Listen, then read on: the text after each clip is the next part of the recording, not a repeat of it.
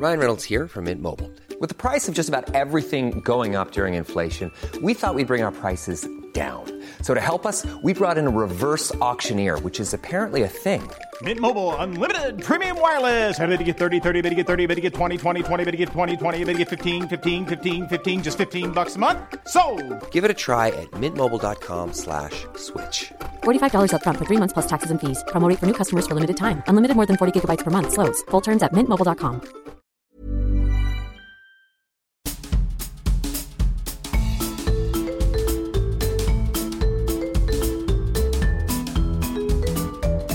Vous écoutez le podcast de So Sweet Planet.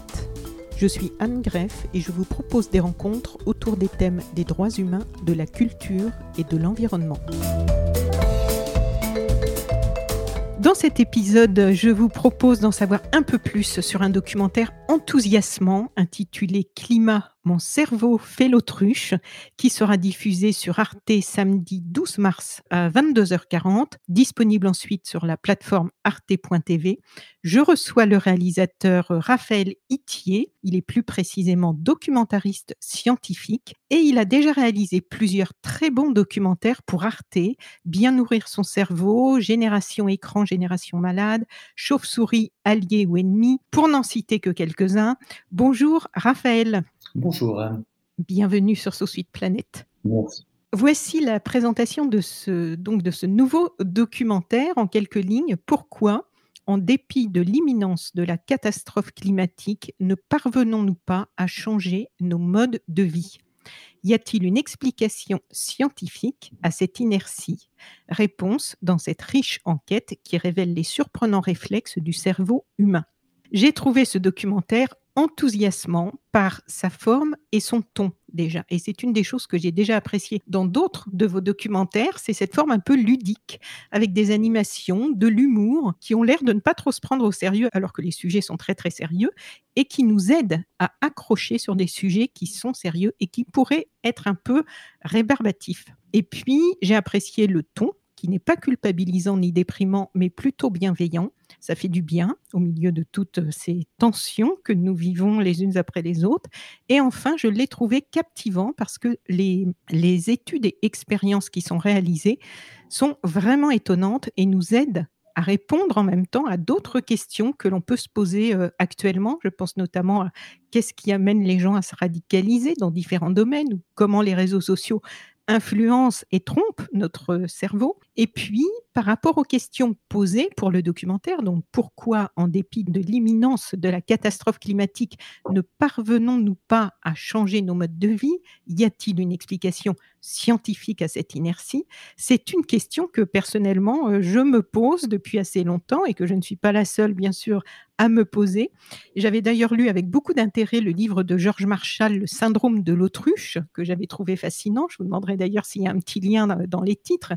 Et en premier, je vais vous demander comment est né ce documentaire avec le choix de cet angle.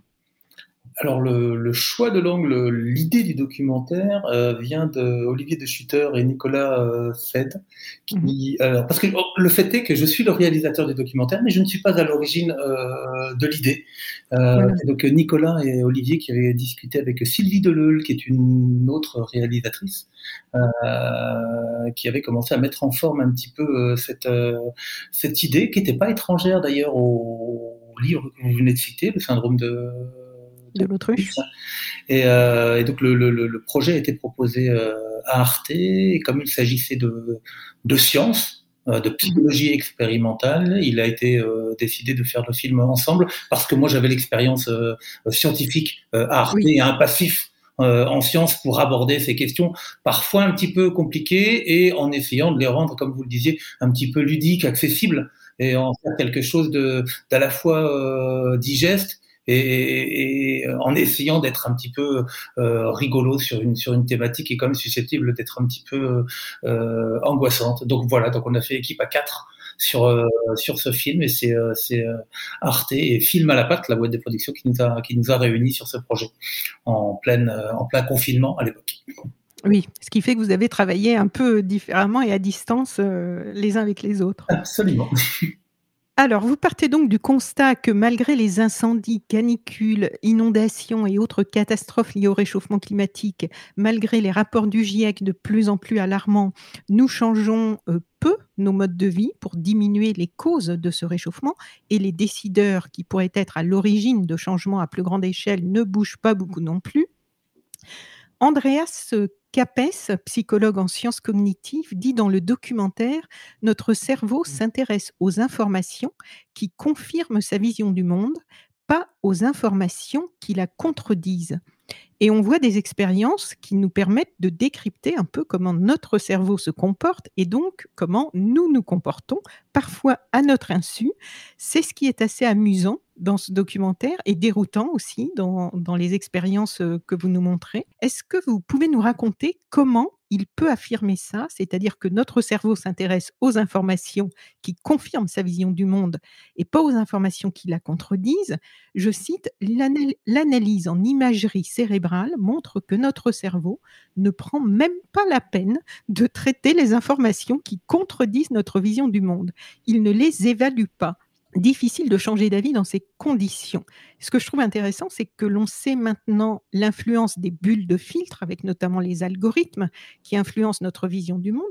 Mais là, c'est un petit peu différent parce qu'en fait, il s'agit de notre cerveau lui-même qui, si j'ai bien compris, fait son petit tri dans les informations qui lui arrivent. Absolument. C'est-à-dire que ces bulles de filtre que vous mentionniez ne sont qu'un amplificateur d'un mode de fonctionnement naturel du cerveau qui a été euh, mise en évidence par toute une série d'expériences euh, psychologiques et mhm. notamment par euh, qui, qui, ont été vulgarisées dans un bouquin qui s'appelle Système 1, Système 2 de Kahneman, qui a eu un prix Nobel d'économie de, pour ça, qui décrypte en fait tous les biais cognitifs avec lesquels nous fonctionnons à l'intérieur du cerveau. C'est-à-dire que le, notre cerveau fabrique une représentation du monde qui n'est pas forcément fidèle et qui est, remplie de biais, de manières de traiter l'information, et dont une qui est celle du biais de confirmation. C'est-à-dire que si on vous donne euh, une information qui va à l'encontre de ce que vous croyez, bah, spontanément, si vous n'enclenchez pas ce qu'on appelle le système 2, qui est un peu moins feignant que le, que le système 1, vous ne traitez pas cette information parce qu'elle vient, elle vient buter contre quelque chose, elle vient buter contre ce que vous, la manière dont vous vous représentez les choses.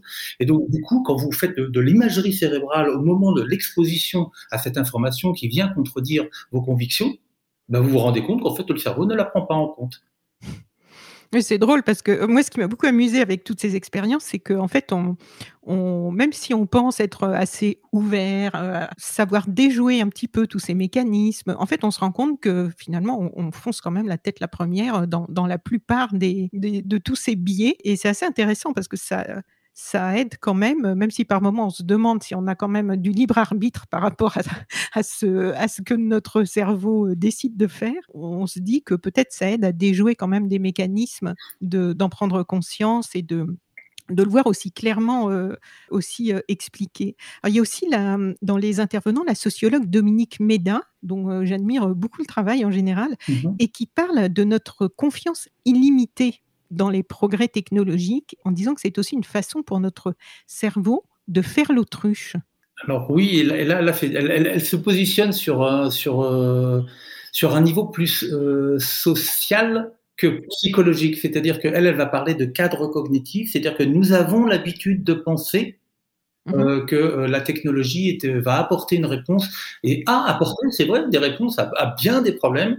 Et donc le, réflexe par rapport aux, problèmes climatiques qui se présentent, c'est de se dire, ben, pour ce problème comme, comme les autres, on va bien trouver une solution. Et donc, du coup, au lieu de changer euh, ses propres comportements pour, pour atténuer la difficulté, ben, on se repose sur la perspective qu'une solution technique viendra faire le travail à notre place. Alors, c'est pas exclu, c'est pas exclu, mais enfin, c'est pas garanti non plus. Euh, donc du coup, c'est un petit peu un pari et on est dans un espèce de, de, de, de, confort excessif par rapport à ça, qui est un, héritage culturel euh, depuis le, positivisme, le, siècle des Lumières et, et la science euh, triomphante. Est-ce que là, elle sera capable de répondre euh, au problème? C'est pas certain.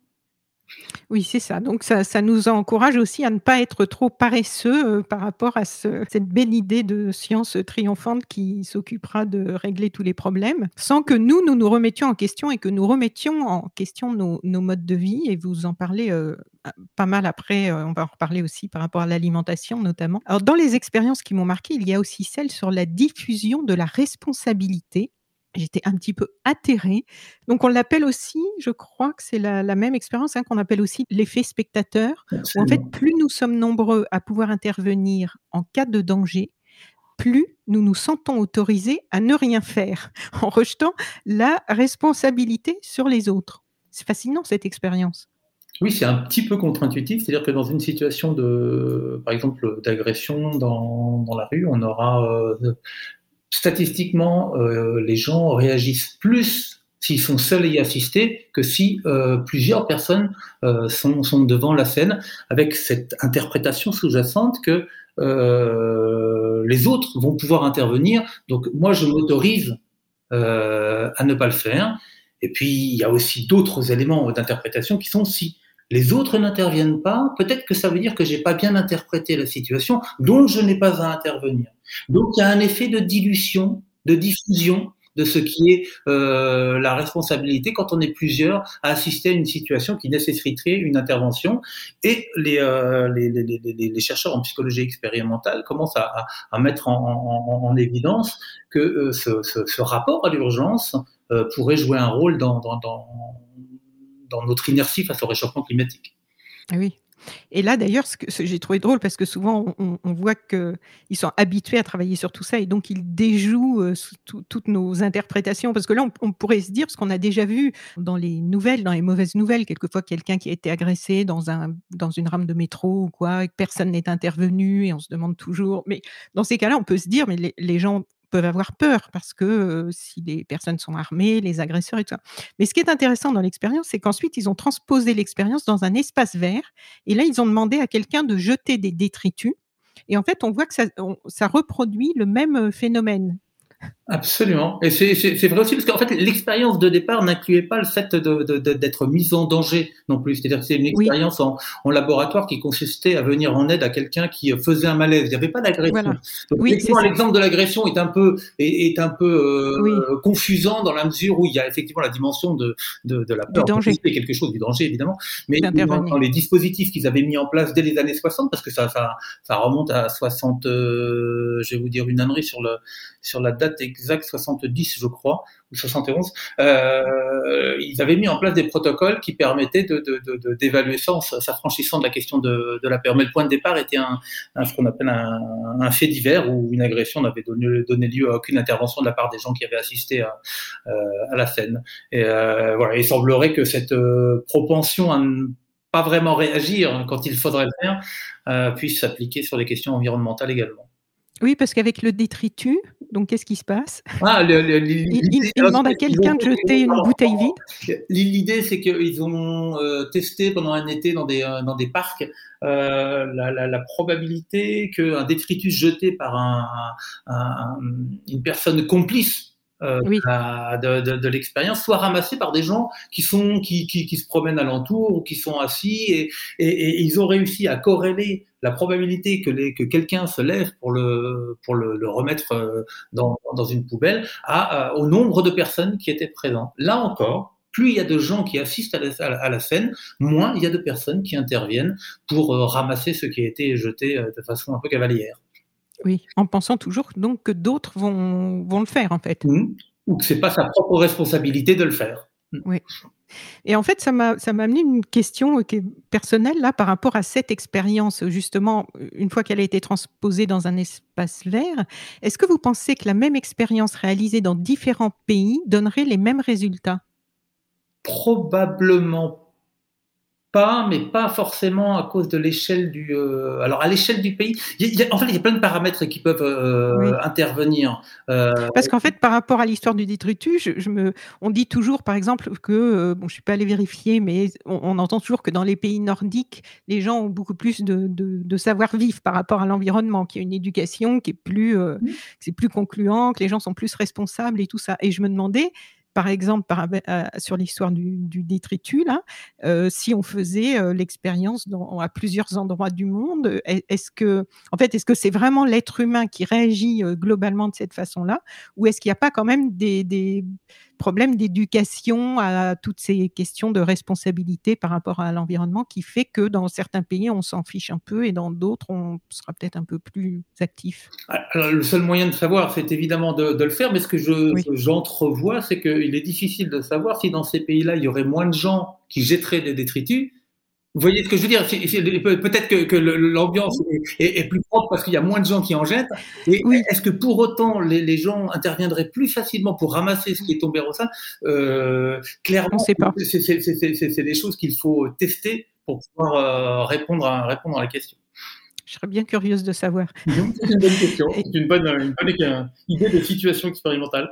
Et comment avez-vous euh, réussi à trouver et rassembler toutes ces expériences, à trouver toutes celles qui peuvent apporter des éléments de réponse, parce qu'elles n'ont pas été réalisées au départ pour expliquer notre inertie euh, face au climat. Et c'est quand même tout un travail d'aller euh, rechercher toutes les expériences qui peuvent être réunies pour expliquer notre, notre syndrome de l'autruche.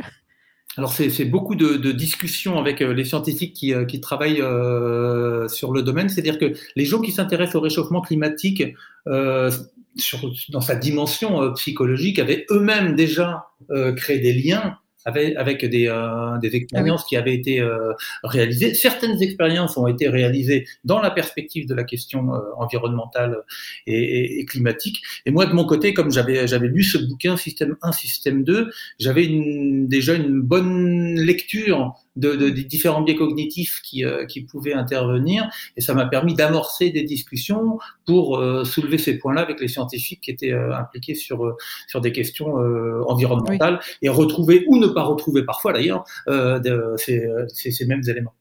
D'accord. Alors, quand il est dit euh, au début du documentaire, notre propre cerveau refuse de voir la réalité en face, on peut penser que c'est, que c'est physiologique, en fait, le problème, notre refus de regarder le réchauffement climatique en face. Et la question que je me pose et que je pose assez régulièrement dans So Suite Planète parce que j'essaie de comprendre, la question que je me pose, c'est que, bon, euh, il y a certainement une part physiologique, mais par rapport aux 150 personnes qui ont travaillé sur la Convention citoyenne pour le climat, mmh. des citoyens donc qui au départ ne se sentaient pas particulièrement concernés par le sujet. Certains n'étaient même pas du tout convaincus de la réalité du réchauffement climatique. Or, après que différents experts leur aient exposé clairement les données, la plupart d'entre eux ont fait un grand pas dans leur compréhension, mais aussi dans leur engagement. Certains sont même devenus très militants. Donc, avec cette cette méthode, c'est-à-dire avec de l'information claire venant d'experts, leur cerveau a bien accepté de voir la réalité euh, en face. Donc ça, ça, peut laisser penser qu'on a une marge de manœuvre quand même. Ben, il y en a une évidemment. Oui. En fait, tout ce dont on parle à propos des biais cognitifs, c'est le système 1 c'est en fait de prime abord, le cerveau va gérer les informations d'une certaine façon. Mais si vous investissez un peu d'énergie, un peu de temps, vous allez recruter un deuxième système qui lui est beaucoup plus analytique et qui, et qui a une plus grande capacité à peser euh, les choses et donc à produire une, une, une, opinion beaucoup plus éclairée et un point de vue qui est euh, beaucoup plus euh, échafaudé avec plus d'arguments. La difficulté, c'est au jour le jour, en permanence, c'est d'enclencher ce deuxième système qui est plus lent, et donc n'est pas toujours opérationnel, mais qui est un petit peu plus profond. Donc, il ne s'agit pas de dire que le cerveau, il est, nous sommes condamnés à ne pas euh, croire ou à ne pas réagir au oui. réchauffement climatique. C'est-à-dire que notre environnement nous permet au fur et à mesure, chaque jour, de, de, de, de, de, de, de quand même de réceptionner euh, des arguments et d'évoluer dans notre oui. dans, dans, dans le crédit que l'on porte à ce phénomène-là. Moi-même, j'imagine que j'ai été victime de ce biais-là. Je veux dire, même en tant que scientifique, j'ai quand même tardé avant de considérer le réchauffement climatique comme une menace sérieuse. Et, et, et ça m'a pris plus de temps que ça n'aurait dû au regard de ma formation. J'avais les, les, résultats, je les suivais du fait de ma profession, et pour autant, j'étais là, oui, mais bon. Euh, voilà. Et maintenant, j'ai fini par apprivoiser l'idée. Et, oui. et, et, et, la manière de changer la vie, en fait, c'est ça, c'est apprivoiser l'idée, passer du temps avec et finir par être convaincu que l'évidence s'impose. Et eh oui. Et on entend dans le commentaire du documentaire, l'impact de nos actions sur les émissions de CO2 est minime par rapport à celui des décisions politiques. Il faut donc aussi regarder du côté des décideurs et de leurs propres biais cognitifs liés à leur fonction et à leur statut social. Alors, qu'est-ce qu'on peut en dire? Qu'est-ce que vous en, qu'est-ce que vous pouvez en, dire euh, des, expériences que vous avez vues sur le sujet et de justement par rapport à nos, politiques là qui ne bougent pas beaucoup? D'abord, une information factuelle. Euh, on considère que 25% des émissions de gaz à effet de serre euh, sont liées à des choix individuels. C'est-à-dire que choisir de manger de la viande, choisir de prendre ou pas la voiture, euh, choisir de. Vous avez une marge dans, dans, dans, votre vie quotidienne qui relève de 25% euh, des émissions de gaz à effet de serre, les 75% restants étant euh, la manière dont la société est organisée et sur laquelle vous, au niveau individuel, vous ne pouvez rien. En revanche, ces 75%, euh, c'est la marge de manœuvre des politiques et des décideurs. Voilà. Euh, et le problème des, euh, des, des, des, des, politiques, c'est que eux, au biais cognitif classique auquel ils sont euh, confrontés, va s'ajouter euh, des intérêts personnels euh, divergents. C'est-à-dire que les élections étant sur cinq ans, les, les, les, propositions à faire n'étant pas des bonnes nouvelles, c'est très compliqué pour eux d'aller à l'encontre de, de ça. Donc il y a, il y a des biais qui viennent s'ajouter à leurs propres biais. Par ailleurs, il se trouve qu'en termes de formation, la plupart des décideurs ne sont pas, euh, je dirais, ni des physiciens, ni euh, des climatologues, ni et donc du coup culturellement, culturellement, ce ne sont pas des choses dans lesquelles ils ont baigné et donc du coup, avec, ils vont recevoir ces arguments-là avec beaucoup plus de distance que des arguments qui concerneraient leur domaine de compétences intrinsèques. Donc du coup, il est très important que les gens qui sont aux manettes aient une formation sur, euh, sur ces, sur ces questions-là pour que le problème devienne crédible aussi à leurs yeux le plus tôt, le plus vite possible. Oui. Alors, vous présentez une expérience qui montre les aires cérébrales qui sont activées en fonction d'un gain ou d'une acquisition matérielle et on arrive justement aux effets de comparaison sociale. Euh, quel est le lien avec notre façon de percevoir dans cette expérience et le réchauffement climatique? Il est directement lié à la, consommation. C'est-à-dire que nos habitudes de consommation ne sont pas euh, majoritairement dictées par un besoin, mais par une envie. Et cette envie-là, elle est dictée, entre autres, par la comparaison avec euh, les autres. Avoir au moins autant, voire plus que les autres, est une source de plaisir identifiée à l'intérieur du cerveau. Ah oui, l'expérience est, exceptionnelle. Hein. du coup, dans, cette situation où tout le monde a accès à la vie des autres, hein, parce qu'on est euh, sur, sur, sur, euh, avec les réseaux sociaux, avec la télé, on est dans une espèce de comparaison intensifiée, euh, il paraît difficile de ne pas euh, sombrer à cette euh, envie d'avoir autant et même plus que les autres. Et donc, du coup, il y a un effet de, d'entraînement qui va à l'encontre de, de, la réduction de la consommation qu'on pourrait attendre pour, euh, pour réduire les, les, émissions de gaz à effet de serre. Parce que la consommation des choses de tous les jours sont quand même un facteur lourd dans la balance. Oui, D'autant plus que la publicité stimule. C'est la stratégie de la publicité. Voilà, donc c'est là où on voit qu'il y a quand même tout un système et qui, qui que c'est profond, quoi, hein, les, pour changer de mode de vie. Alors, on voit aussi une expérience avec des participants auxquels on demande de se composer une assiette, comme s'ils étaient dans un, dans un self ou une cantine. Ils doivent donc choisir et se servir, et c'est assez révélateur là aussi de où nous en sommes et du chemin qu'il reste à faire en termes de prise de conscience, d'information et d'éducation euh, pour faire évoluer les habitudes euh, alimentaires. Est-ce que cette expérience, elle a été réalisée pour le documentaire ou c'est aussi une expérience qui était euh, qui existe? C'est une expérience qui avait été qui a été publiée et les, résultats dont on parle concernent une expérience qui, je crois, a été réalisée en 2019. Et je mentionne la date parce que probablement on ferait aujourd'hui cette expérience. La proportion euh, de gens qui continuent à prendre de la viande tout en croyant euh, faire euh, composer un repas entre guillemets écologique commencerait à, se réduire parce qu'il y a quand même eu ah, beaucoup d'informations depuis. Mais le fait est que c'était assez surprenant de, de, de, de voir à quel point quelque chose qui est crucial dans le, dans le bilan carbone, à savoir la consommation de viande et de viande rouge euh, en particulier, n'était pas perçu comme un élément euh, important pour, euh, pour la, la, la, la, facture finale. Oui, c'est ça. Donc là, on voit le lien entre le réchauffement climatique et l'alimentation et, et on voit que les gens ont peine à faire le lien. Quoi. On commence à avoir de plus en plus d'informations, le message est martelé, mais là aussi, il y a des résistances parce qu'évidemment, ça, met en, Mm. ça met en jeu des intérêts financiers, donc c'est compliqué. Des intérêts Mais, euh, financiers, puis des habitudes, des traditions. Oui, ça aussi, voilà. c'est quelque chose d'extrêmement difficile à remettre en cause. Et puis des idées qui ont été aussi martelées, comme quoi il fallait manger beaucoup de viande rouge pour la santé. On sait aujourd'hui que c'est pas si évident que ça et que non, il n'y a pas forcément besoin. euh, Il faut équilibrer, on peut équilibrer autrement les, les repas pour apporter au corps humain tout ce dont il a besoin. Mais vraiment, l'expérience est drôle de, de, de voir à chaque assiette, et y compris avec des personnes avec une sensibilité plus écologique. Mm. Et donc, je ne vais pas tout dévoiler, mais là, on voit qu'en fait, il y a des choses qui ont été inculquées, qui sont bien retenues dans leur choix, notamment par rapport aux, longues distances que peuvent euh, parcourir les aliments qu'ils vont mettre euh, dans leur assiette. Mais euh, voilà, c'est pas, il y, a- encore pas mal à faire. hein. Ça, ça met en lumière donc les choix des consommateurs qui ne sont pas encore très éclairés. Et on peut aussi poser le sujet de ce qui est proposé, ces choix qui sont faits par ceux qui gèrent la restauration co- collective.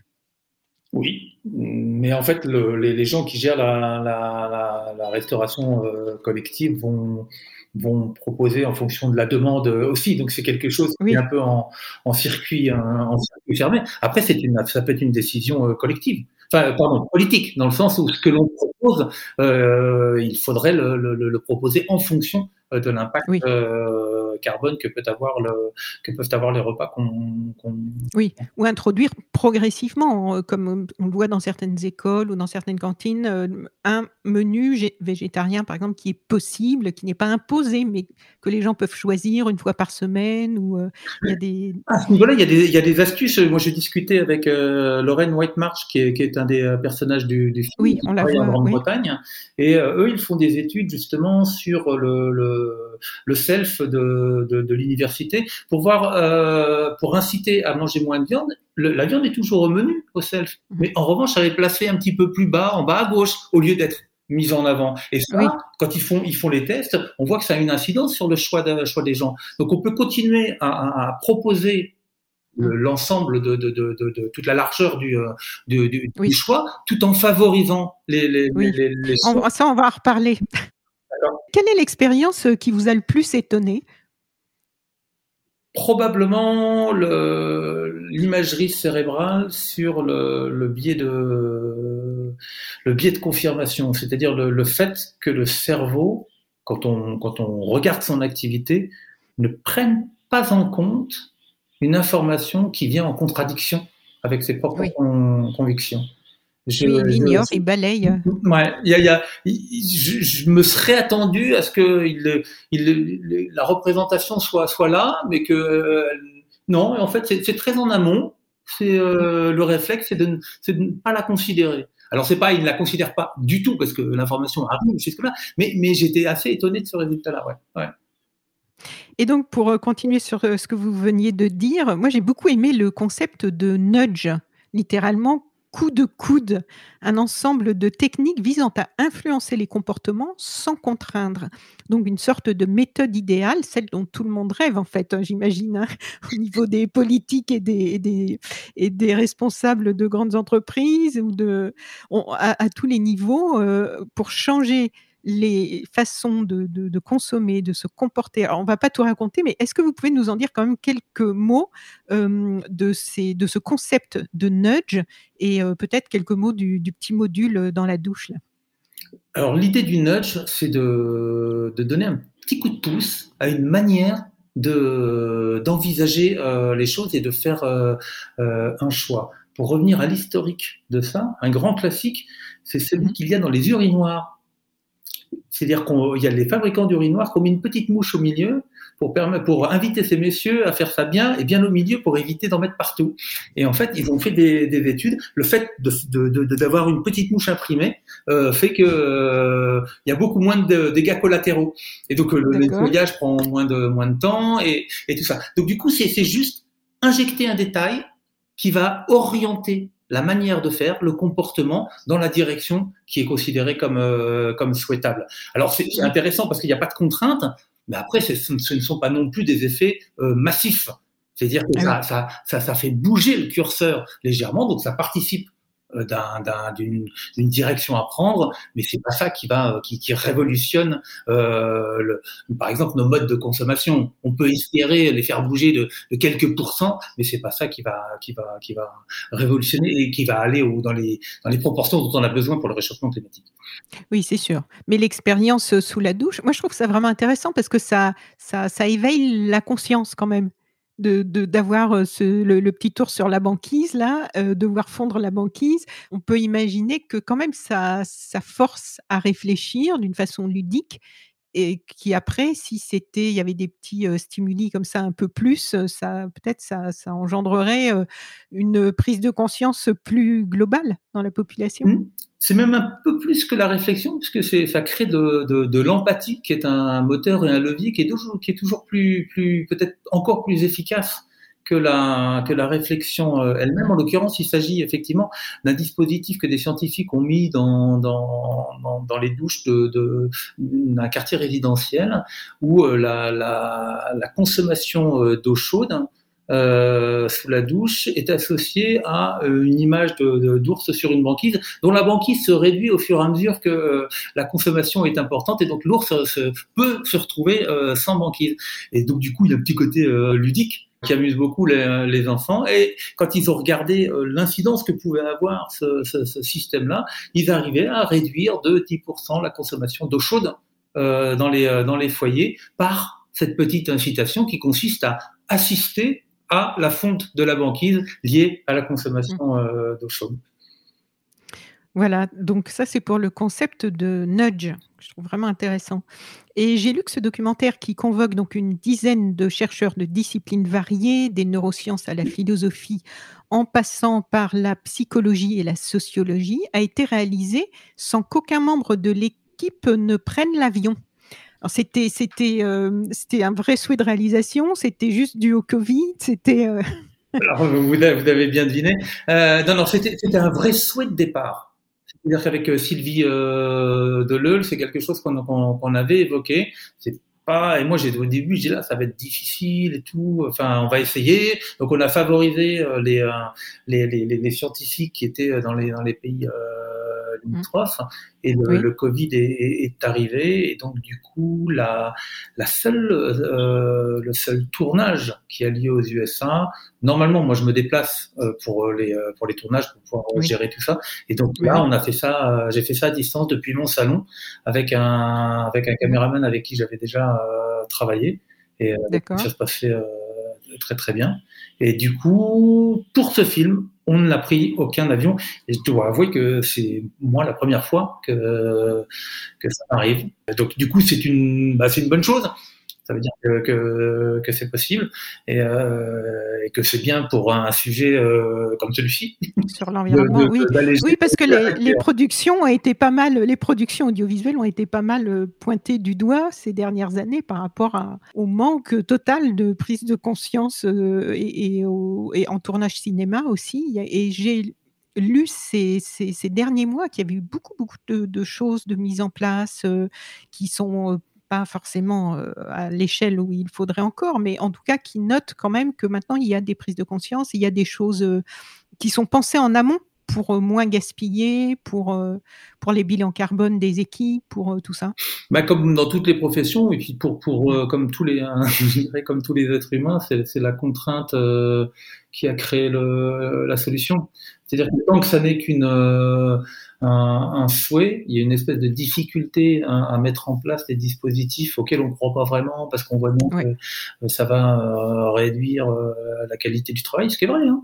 C'est-à-dire que c'est pas la même chose de, de, de faire la distance que d'être sur place. Après, voilà, donc c'est c'est un équilibre à trouver. Là, en l'occurrence, si vous vouliez faire un film pendant le Covid, euh, même à distance, c'était pas facile parce qu'il fallait que les équipes locales puissent euh, elles-mêmes bouger, euh, bouger, mais là il n'y avait pas le choix et, donc du coup ça, ça crée, ça crée des solutions.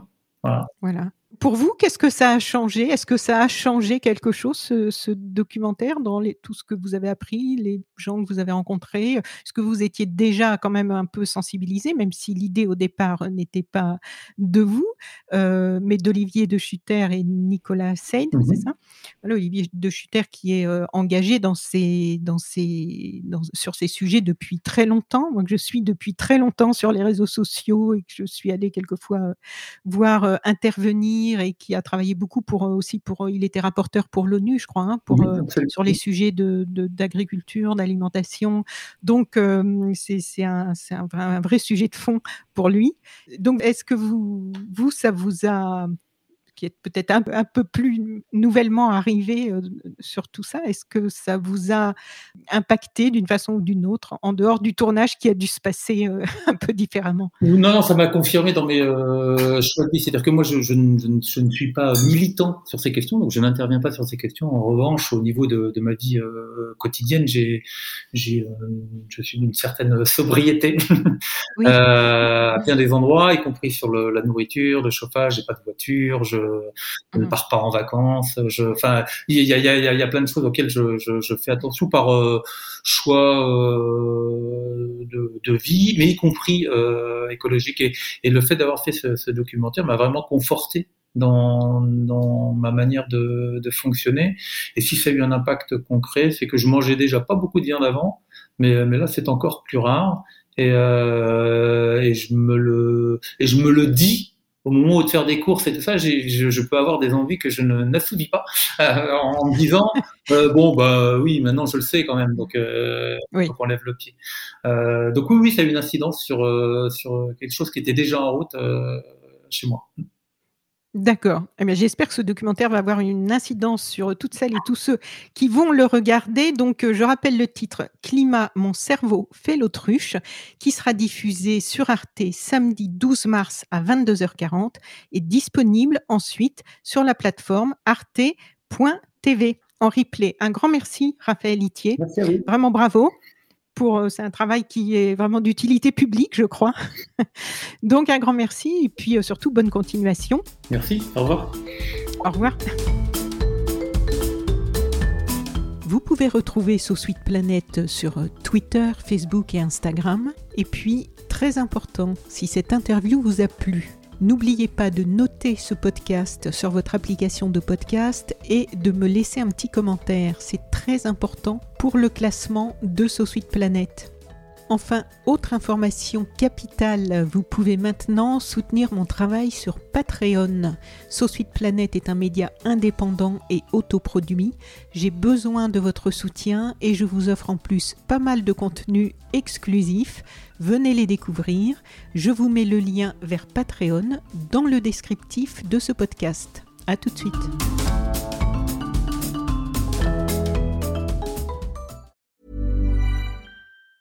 Planning for your next trip? Elevate your travel style with Quince. Quince has all the jet setting essentials you'll want for your next getaway, like European linen, premium luggage options, buttery soft Italian leather bags, and so much more. And it's all priced at 50 to 80% less than similar brands. Plus, Quince only works with factories that use safe and ethical manufacturing practices. Pack your bags with high-quality essentials you'll be wearing for vacations to come with Quince. Go to quince.com slash trip for free shipping and 365-day returns.